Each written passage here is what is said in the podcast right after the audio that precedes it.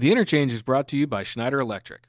Did you know that we've built more microgrids in the US than anyone else? These self contained electrical networks allow you to generate your own electricity on site and use it when you need it most. Keep your power on during a grid outage. Store electricity and sell it back during peak demand times. Integrate with renewables such as wind and solar. With a microgrid, you get energy control on your terms. See what's possible at www.se.com backslash us backslash microgrid. So this generation is kind of wrestling with what is a really meaty problem. System operators, ISOs, RTOs, they have to work out how they're going to be able to manage a network in that kind of energy transition without literally billions and billions of dollars being passed down to consumers like you and I and everybody else.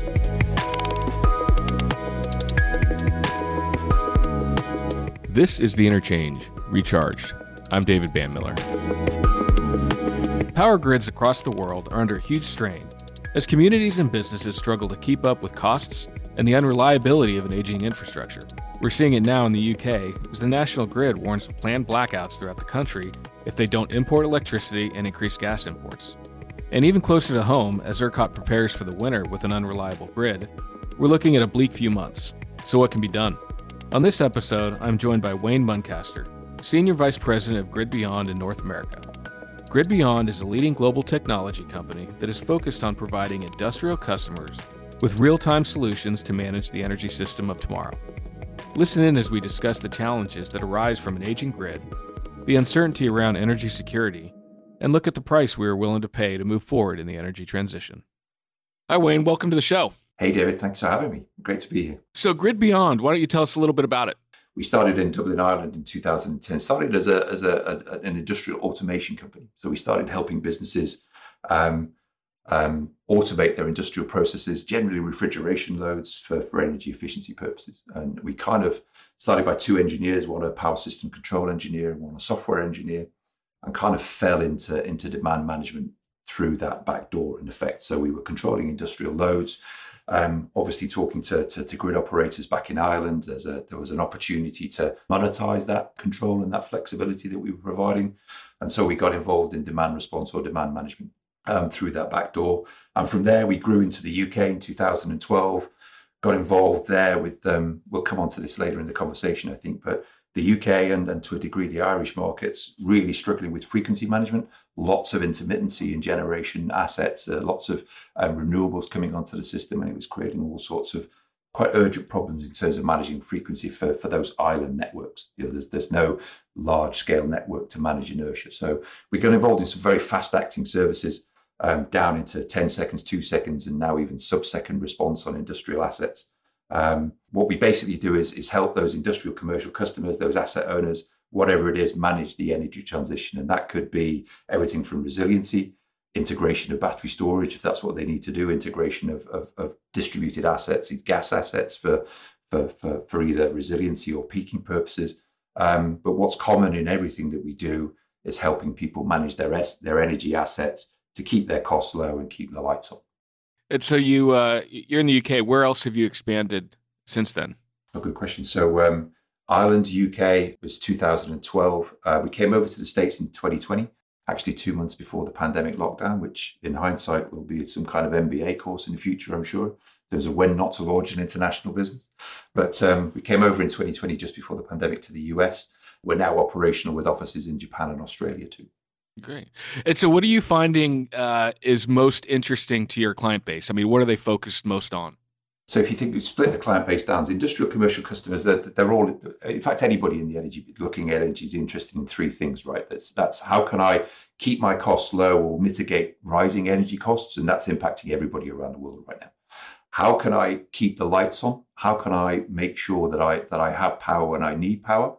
And you put those two together in the energy markets, you know, people see that they're paying more for a poorer quality service.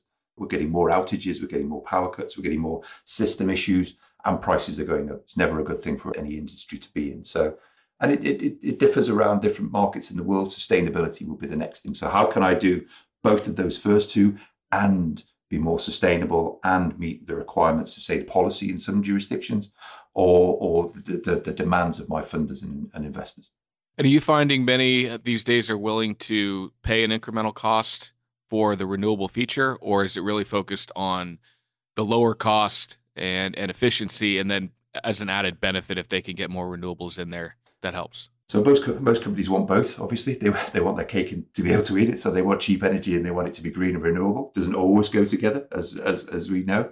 Um, but we find a lot of the consumer facing brands are, are, willing to probably pay a premium. They're looking at kind of PPA arrangements where they're taking you know either direct or indirect renewable power, renewable energy. They're investing in the assets on site potentially. So the more the more consumer facing an organization, you know, the, the, anything linked to kind of retail and, and, and consumer brands, we see that they're willing potentially to pay a premium for that.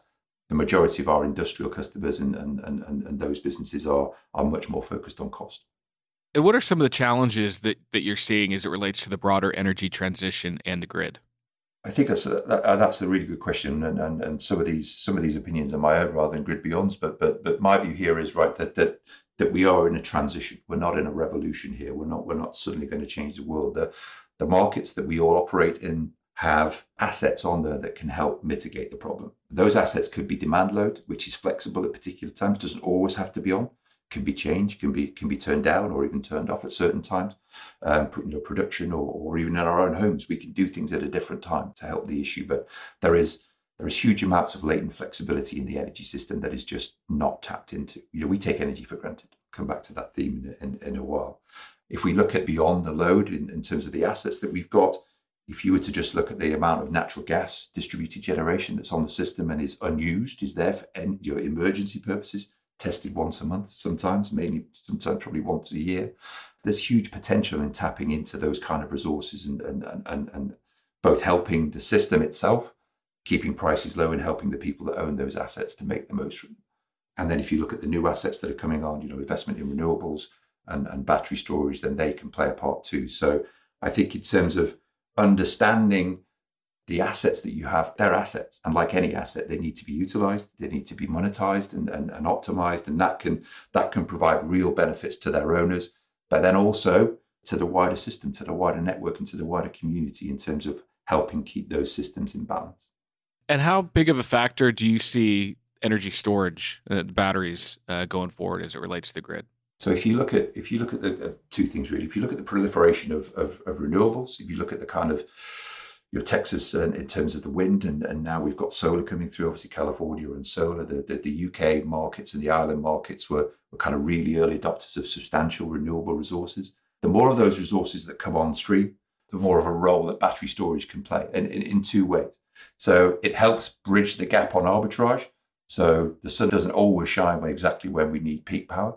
The wind doesn't always blow exactly when we, we need peak power. The wind blows a lot overnight when we're all in bed and asleep and manufacturing is kind of uh, lower and demand is very low.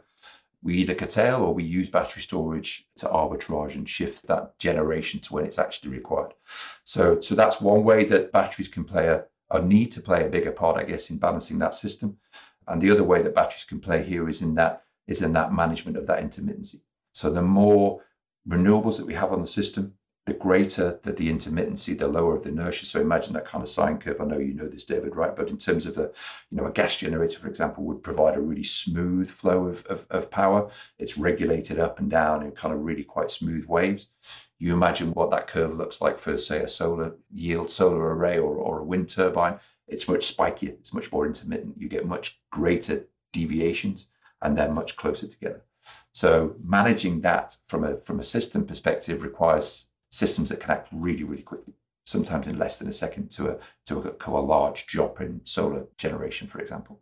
So batteries play a part in those really fast acting services. So they kind of play an, an essential role. We carry on um, rolling out more and more renewables then we need more batteries to, to, to, balance the system in those two ways. And how do you work with your client base to help them save their money and create revenue opportunities? I mean, what specifically are you working with them on and do you focus on? So there are two main areas that we look at. So we look at ancillary services or, or helping helping the system operators, the ISOs, the RTOs, the utilities balance the physically balance the system. So um, you know, if generation goes down, you would take Uri for example there is a great need and an increasing need for, for ancillary services, for, for generators, for, for demand load, for batteries on the system to, to participate in those programs, and that could earn clients money. So you're you're kind of got a net effect where you're reducing your cost of energy by participating in, in revenue from participating in, in, in, in, ISO programs. The other side, of which is becoming increasingly prevalent um, in all markets, but but you know, ERCOT in Texas, where we are, is, is, is a really good example, is on energy price. So the more volatile that energy becomes, the higher pricey that energy becomes, that the less we'll see those. You know, in Texas, we benefited from from really low price long term energy contracts for very many years. We're seeing 80, 100, 120% increases in commodity cost for fixed price renewals right now, even in Texas, which is one of the lowest price markets in the world.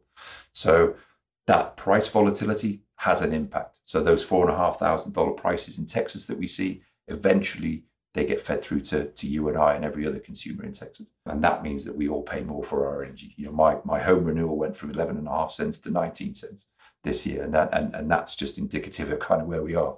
So in terms of helping to, to manage that price mitigation, um, we can either help a retailer offer lower priced um, products to their customers by managing the volatility, or we can go to the customer themselves and, and help them manage an index position in market where we say, look, if you never want to pay any more than 150 bucks a megawatt hour, what we can do is we can put a system in place that says every time it gets to 150 bucks, we curtail you or we slow down operations or we turn off non-essential load and we keep your prices as low as possible. So it's the same principles.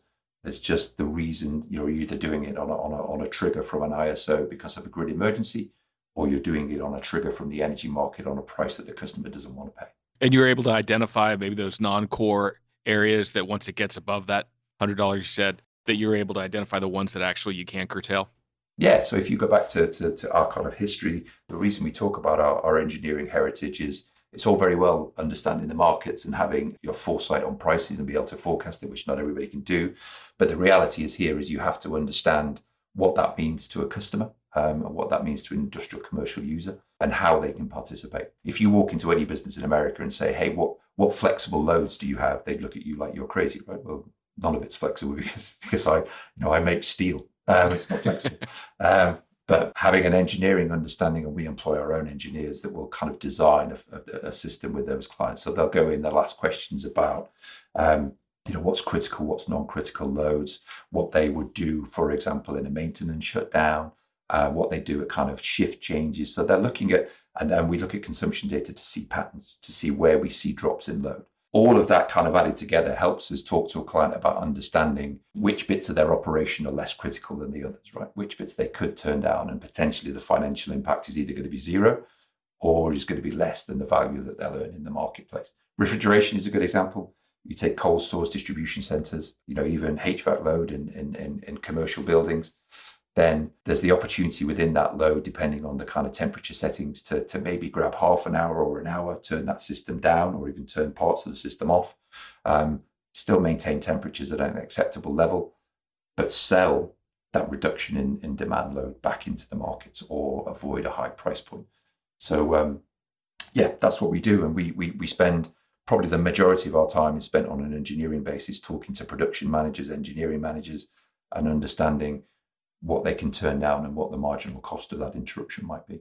Yeah, I hear you on, I mean, on the cost of energy, you said yours went up to 19 cents. Yeah, mine went from six to 19 this last renewal. So it's, it's a big uptick that I know. It is, it is, it is. Uh, you know, a lot of people are dealing with. So I, I would have to imagine that you're getting a big growth spurt because a lot of people are focused on it. You've got the inflationary environment right now. There's uncertainty yeah. around energy costs. And so commercial and industrial clients are looking at ways to save money. And so I, I, would imagine that you're getting a lot of inquiries for your services to see where they can help save, given the, the high cost of energy, but also the uncertainty going forward. No, absolutely. Um, you know, Texas is a good example of that. You know, when we arrived in 2020, it was it was quite difficult to, to to engage people in why they needed to change. Most people didn't really know what ERCOT did. There was a lot of demand response provision, obviously, and has been for many years. But on a pricing side, prices were low. People were in fixed price, seven year, five year contracts. Didn't didn't see really much of a reason to change. But but Uri last year changed all of that, and and, and suddenly people started to see that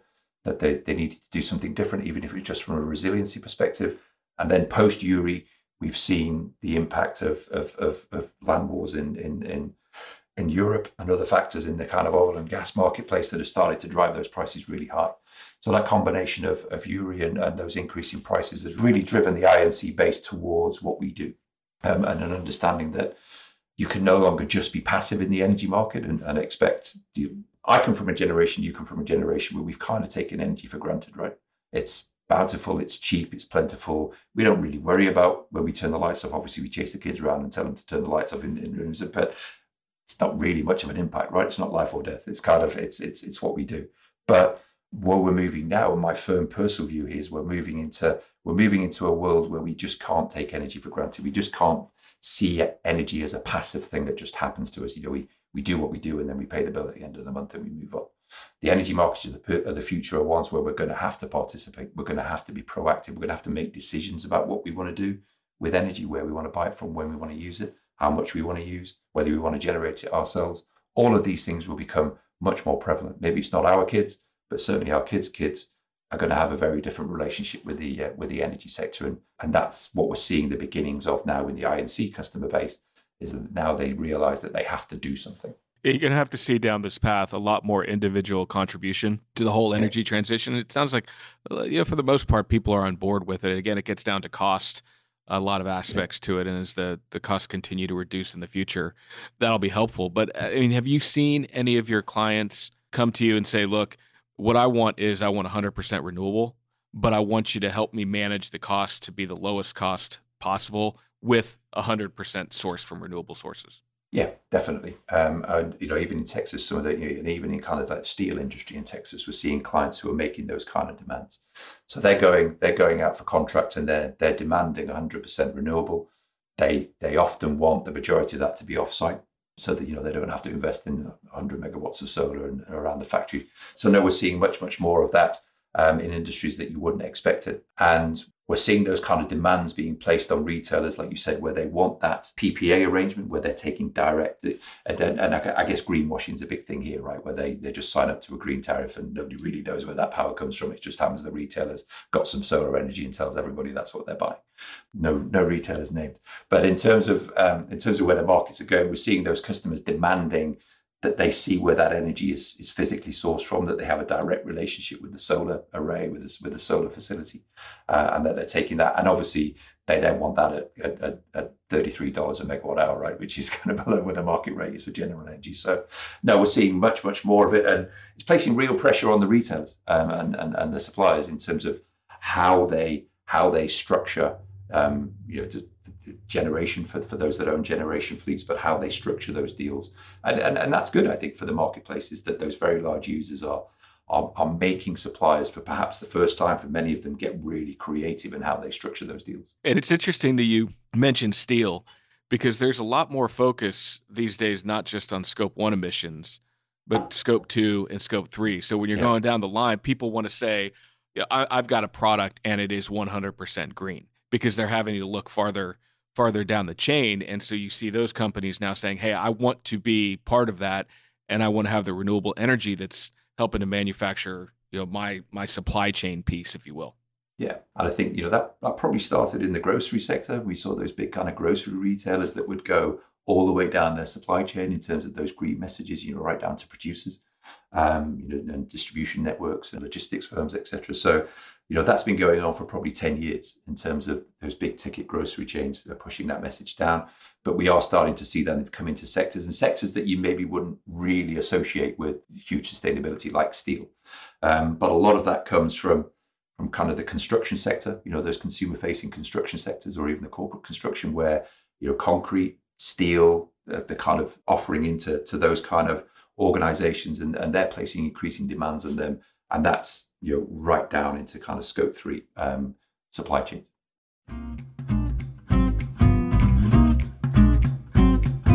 The interchange is brought to you by Schneider Electric. Are you looking for more energy control, but worry about the upfront costs of a microgrid and renewables? We have you covered. Schneider Electric offers energy as a service for customers like you who spend $40,000 or more each month on energy. With energy as a service, you get customized solutions to help you meet goals for sustainability, efficiency, and cost control, including a microgrid and adjacent energy infrastructure. We also handle every step of the process and assume financial and operational risks. Upgraded electrical equipment, reduced emissions, predictable long term pricing. Energy as a Service provides all of this and more. Visit www.se.com backslash US backslash EAAS to find out if energy as a service is right for you.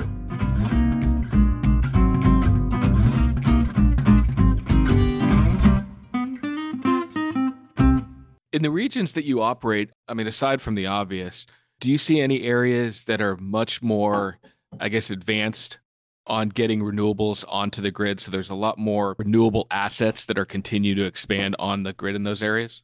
Absolutely. So we see lots of commonality across markets. They're, they're all kind of moving in the same direction. They're moving at slightly different speeds and they're, and they're maybe doing things in slightly different order, but they've all got the same direction of traffic.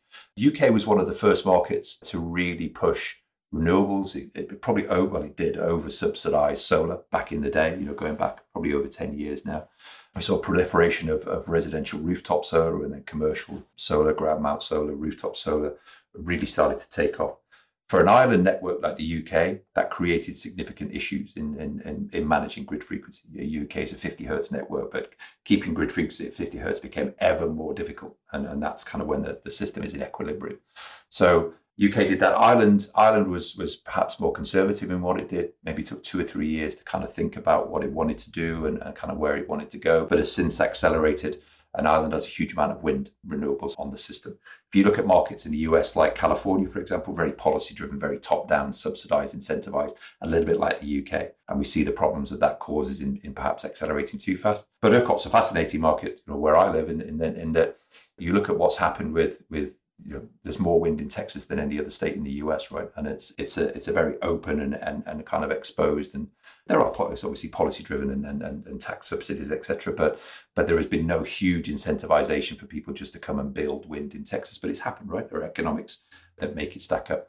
So we see we see that around the world. The reason we're in Japan is another island system. It's two systems, one split half the island 50 hertz and half the island 60 hertz, just to make it even more difficult for them to manage the system. But they're an island network, and they again proliferation of renewables has caused them you know, to, to, to have to do something in this space. And then um, Australia is the other market that we're in, and that's exactly the same reason.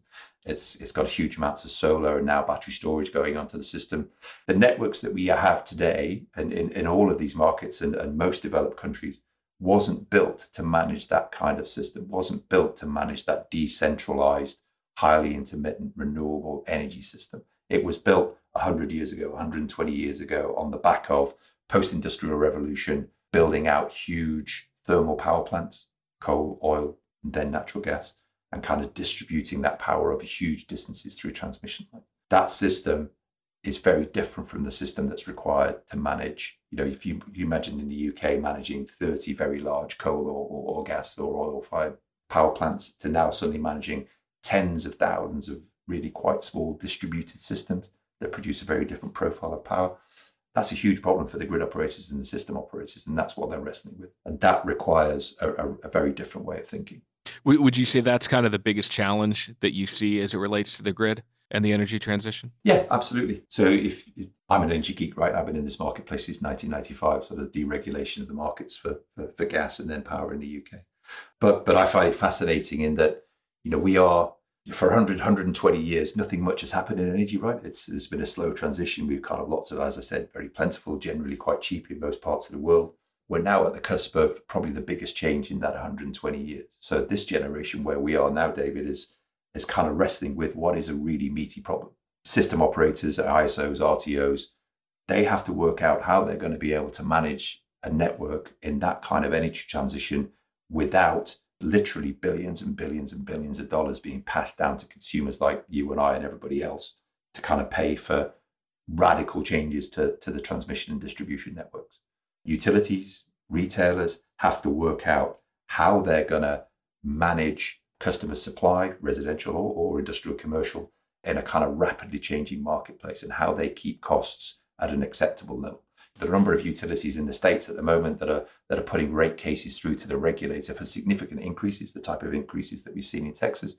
You know, for the first time in many years that, that those kind of increases have gone through to the regulators. And obviously the regulators, consumer champions are kind of questioning, well, what else can you do? Why why do we need to put prices up so high? So they're having to come up with ideas. So yeah, huge change, huge challenges, and, and, and every single person in that in that energy sector, in that energy kind of infrastructure is is is feeling that challenge. And I find it fascinating because right, we've got to come up with the answers, and we've got to come up with something that that keeps the lights on and, and doesn't mean to say that we have to take out another mortgage to pay our bill every year.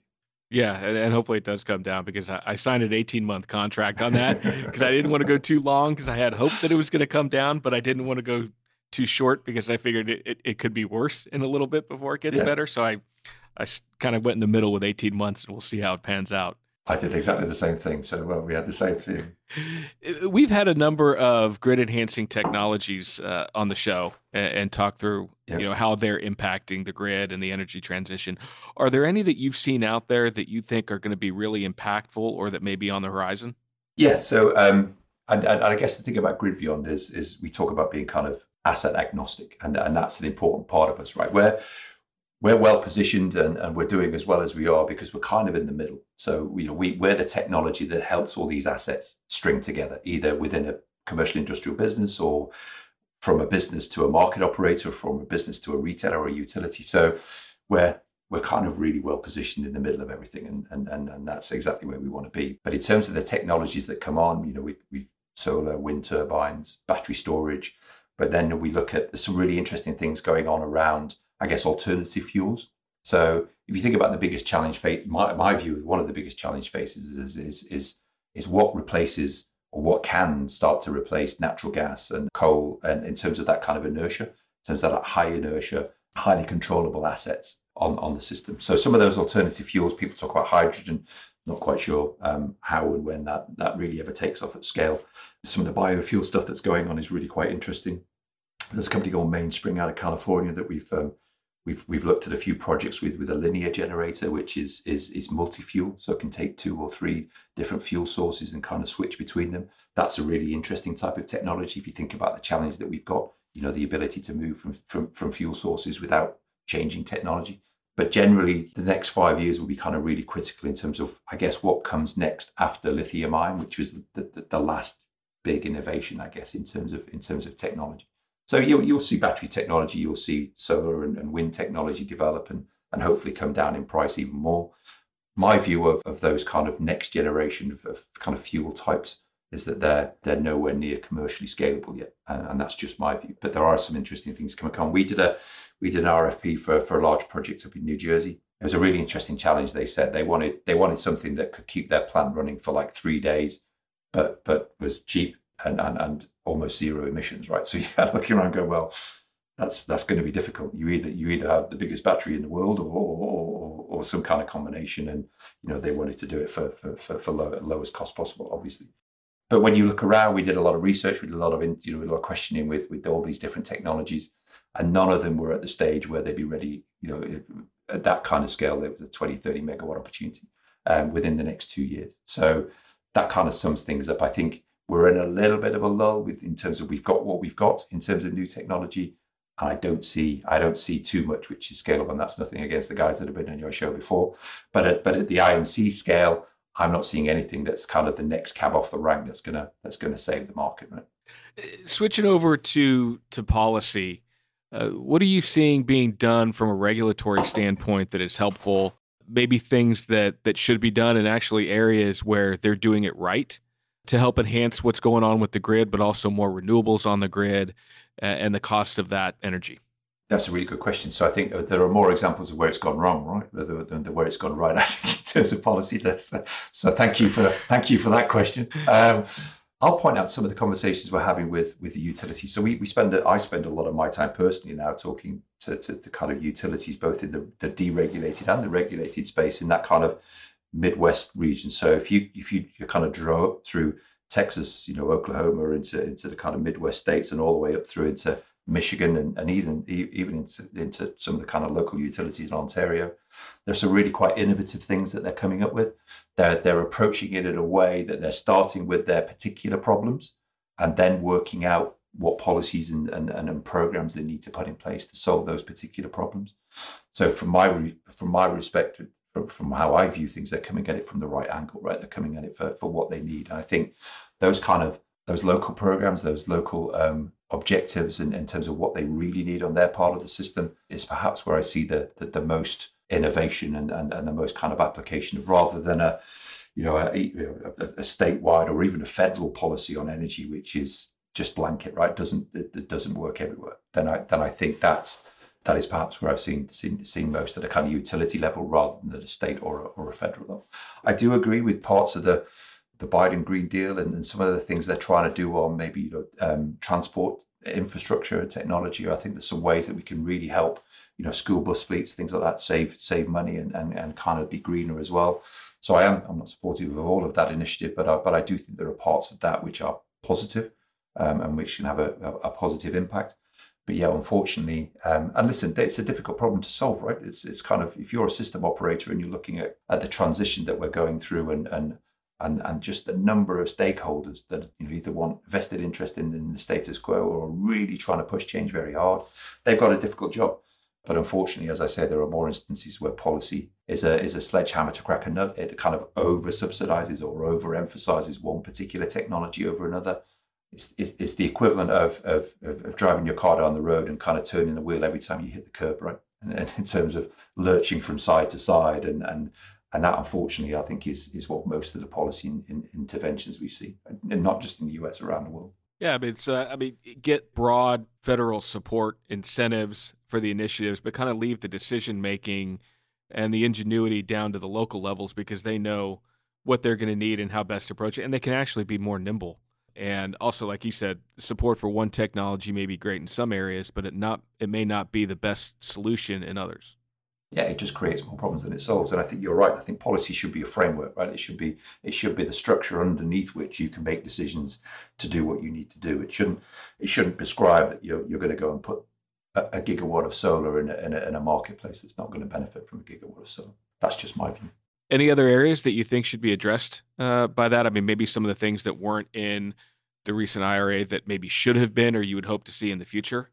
I think some some of the lessons that we learned in in, in the European markets before I came over here were around the types of programs and services that are required and making sure that they're kind of all inclusive, making sure that everybody can play, whether that's a capacity market program and making sure the rules are set so it's a level playing field um, or whether that's a, a, kind of reserve or regulation service, um, and, and making sure there's equal opportunity regardless of the kind of assets you've got. So, being, I guess, if I in, in GridBeyond, if I'm a little bit selfish, I would have liked to see more, which was around opening those markets to, to, to, to equal access. It doesn't matter if you've got a gas generator or you've got a flexible load and refrigeration, or you've got a bunch of HVAC load in a school district, or, or you've got a battery storage asset what we should have is a marketplace that's open for everybody to participate. Um, and I don't think we've pushed that hard enough. FERC 2222 was a good start, right, in terms of forcing those kind of deregulated markets to open up to all. But I think what we've seen is, is that's where innovation happens. Once you start to make markets easier to access, you start to not relax the rules in terms of making sure people are doing what they need to do, but make them more accessible to different types of assets, then that starts to really kind of accelerate the, the, the, the, the participation Uh, and I'd like to have seen more that that did that. You know, even for 2222, we've seen we've seen one of the ISOs kind of push out any changes to 2030. It's eight years away, right? It's kind of there's no reason why you need to wait eight years to open up a marketplace to distributed resources. So for me, the strength of the energy sector is in the assets that are that are already there, as well as the new ones that are coming on, or encouraging people to to, to invest in new assets, whether they put gas plants and, and uh, gas peaking plants in there, whether they put battery storage, renewables, whatever it happens to be, it should be the best thing for their business. But then for those assets to be able to access the markets and kind of monetize and, and, and, and kind of pay for themselves and participate, right? I'd like to have seen more, which was about encouraging that kind of participation. How was GridBeyond originally capitalized? And I mean, how have you seen the financing markets as you look to continue expansion? Yeah, really good question. So we were we capitalized early in Ireland uh, by uh, private net worth individuals, angel investors who kind of saw us through until we went through our, our Series A funding in 2016. So we spent a lot of our kind of early days with with those backers. We did have uh, a small venture capital firm in, in Ireland that were involved as well. 2016 was our Series A fundraising, and that attracted ESB, who were the um, Irish utility, the main Irish utility. Um, and that was a that was a, a, a four million euro round, um, six million in total, actually four million from ESB. So that was our first Series A. Um, Series B we went through in 2020, back end of 2019, and that was focused on kind of starting operations here in the US um, and, and looking at those kind of um, Asian markets and, and, and, and Australasian markets. So Series B attracted um, um, EDP, which is the Energias de Portugal, so the, the, the big Portuguese um, renewables company, and um, Total um, New Energy Ventures, which is the, the, the, venture capital arm of Total. We are fortunate in a way, I guess, in that we're backed um, strategically by some very, very large multinational um, utilities and, and, and, energy energy companies. So that's that's seen us through. We closed a round last year. Uh, we raised a 10 million round with a with a Dutch um, financier for for our um, battery storage offering to industrial commercial customers. So putting batteries into factories and, and, and manufacturing plants, battery storage. So um, we've got um, we've got that fund which um, which is now active and, and being spent in, in Ireland and the UK. We're just about to close our Series C funding, so two years off from the last one. That's a, a 25 million euro round, which will close before the end of this year. We just raised a debt funding facility of six million from a, a, another European funding house. So we've been able to raise money from multiple different sources. Um, not all of it has been equity or diluting. We've been able to raise debt funding as well. We've been able to raise asset funding. So we've been quite fortunate, and we've seen that you know what we do in the space we're in um, is is incredibly attractive to a, to a number of different types of investors. Yeah, some strong partnerships there. Have you seen a lot of interest in the battery side of the business? In the battery storage side? Yeah. Yeah, yeah. So we've um, we've grown from about 50 megawatts to 200 megawatts since the summer in terms of managed contracted batteries under management. The majority of that is as um, utility scale batteries, so directly connected batteries and transmission or sometimes distribution, but mainly transmission networks. So we've seen we've seen a, a kind of anecdotally. So we signed back in 2017. We signed a 29 megawatt um, battery storage um, facility, and at the time that was amazing. That was huge, right? That was kind of it was the biggest single asset that we'd signed up, and and you know, it was a bunch of battery modules in the field, but it was it was it was huge in terms of an asset. Um, nowadays, that would be considered small to medium um, in terms of what's signing it. We're now seeing, you know, 100, 200 megawatt arrays, four or 500 megawatt arrays in, in, in the US and, you know, similarly in Australia. What we're seeing is, is, is that front of the meter, that utility scale battery space really starting to open up. You look at the, I think we're, we're up to nearly a 60 gigawatt queue in Texas, in ERCOT for battery storage. Um, California, obviously one of the biggest battery markets in the world. So, no, we've we've seen a, a huge proliferation in, in, in, in battery storage in, in virtually all the markets that we enter. And that's the other commonality in the markets that we're in. They've, they've got a huge demand for, for battery storage. Behind the meter, um, slightly more difficult in terms of um, there's, there's, a double impact of that in terms of what the utility space for batteries does to, to the kind of behind the meter business case.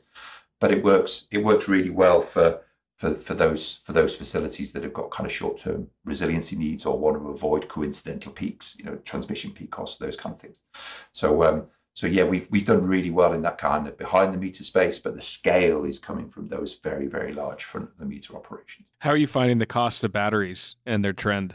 The, the, the trend was obviously off a cliff for, for, for, a considerable period of time. We saw we saw the costs um, decline 40, 60 percent in, in, in very short shrift. They're kind of level off a little bit now, but we are seeing seeing a kind of they're comparable with gas generation and, and, certainly in a kind of industrial commercial scale behind the meter. So we're seeing almost parity with with a kind of natural gas installation with a with a battery storage installation. Now they are very different assets. And you know, if you want to be in the middle of Texas and you want to have power for three days during a winter storm, you're not going to put a battery storage asset in, right? But if you want to use it to avoid 4CP and participate in the regulation markets and, and earn some revenue in Texas, then batteries are a good asset. So um, horses for courses, they don't work everywhere, um, but we, we we've seen we've seen those costs coming down. Most of the batteries in the market are coming from China. Right, that's just that's just where they are. That's just where the where the, where the costs are the, the lowest. Um, and we're we're kind of seeing the batteries start to become more commoditized. So rather than kind of turnkey battery solutions with control systems, EMS, and everything kind of in a box like a Tesla system, we're seeing more and more where people are buying kind of modules, inverters, and, and kind of building the system themselves on the ground to keep costs low. Talk a little bit more specifically about Texas, uh, just given all the things that have been going on over the past couple years. When you look at that market, what do you think are some of the things that should be done in the near term to really help the overall grid efficiency, energy costs, just the overall sector? First and foremost, we've got to have generation that works when it gets cold, right? So that's that's Simple. Let's let's make sure that, that whether it's renewable wind turbines or whether it's whether it's gas plants, let's make sure they work when it gets cold. Let's check that box. let's let's just let's just take that box. All right. When it gets cold, it's not the whole state doesn't shut down. So I think weatherization is really critical here, right? And and and I know there's a cost of that, and you know ultimately we're all going to bear the cost of that, but it needs to get done. Um, what we're seeing with ERCOT and, and the, the number of change requests that are coming through is that they are they are taking the, the, the problem seriously. They are looking at what they need to do. We probably need to avoid fads like seeing you know a particular industry being the solution to all our problems and just attracting different types of assets And I think I think there's a mix. So I think we need to we need to make sure that the markets are accessible to, to distributed generation. Look at the amount of distributed gas assets that we've got in Texas. We've probably got as many as, as, as any state in the US, right, in terms of in terms of natural gas assets on the system.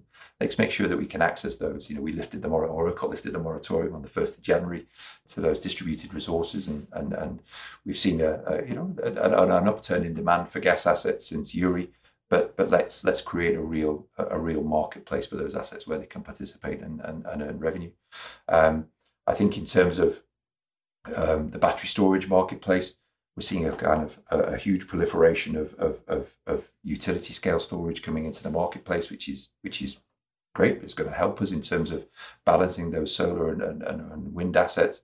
But let's let's look at industrial commercial customers and what they might be able to do to, to, to, to, to put their own assets in. So I think from my perspective, what I'd like to see is is is rather than a scale view that ERCOT is taking on like very, very large assets, very, very large users and, and, and accommodating them is to is to make sure that we we look after everybody in Texas and we make sure that there's there's there's there's markets and opportunities that can be accessed for for everybody who's got assets that they want to use in those markets.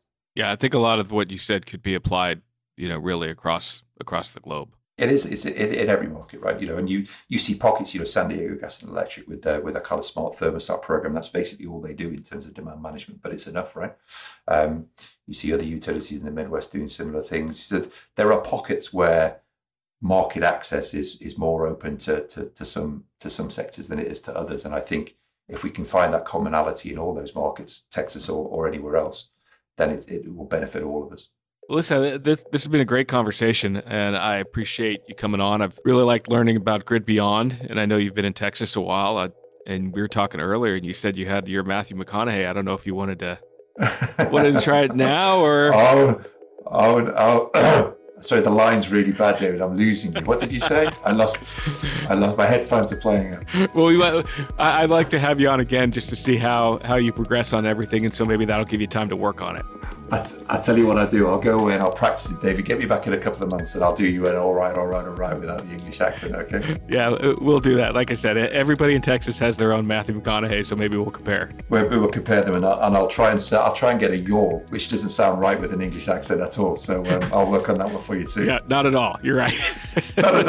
exactly, which is why I don't use it. So there you go. I'll give you that one for free. Well, thanks again for uh, coming on the podcast. I really appreciate it, and it was a pleasure talking with you. No, great to talk to you, and uh, yeah, hopefully we'll catch you in Houston soon, David. Great to talk.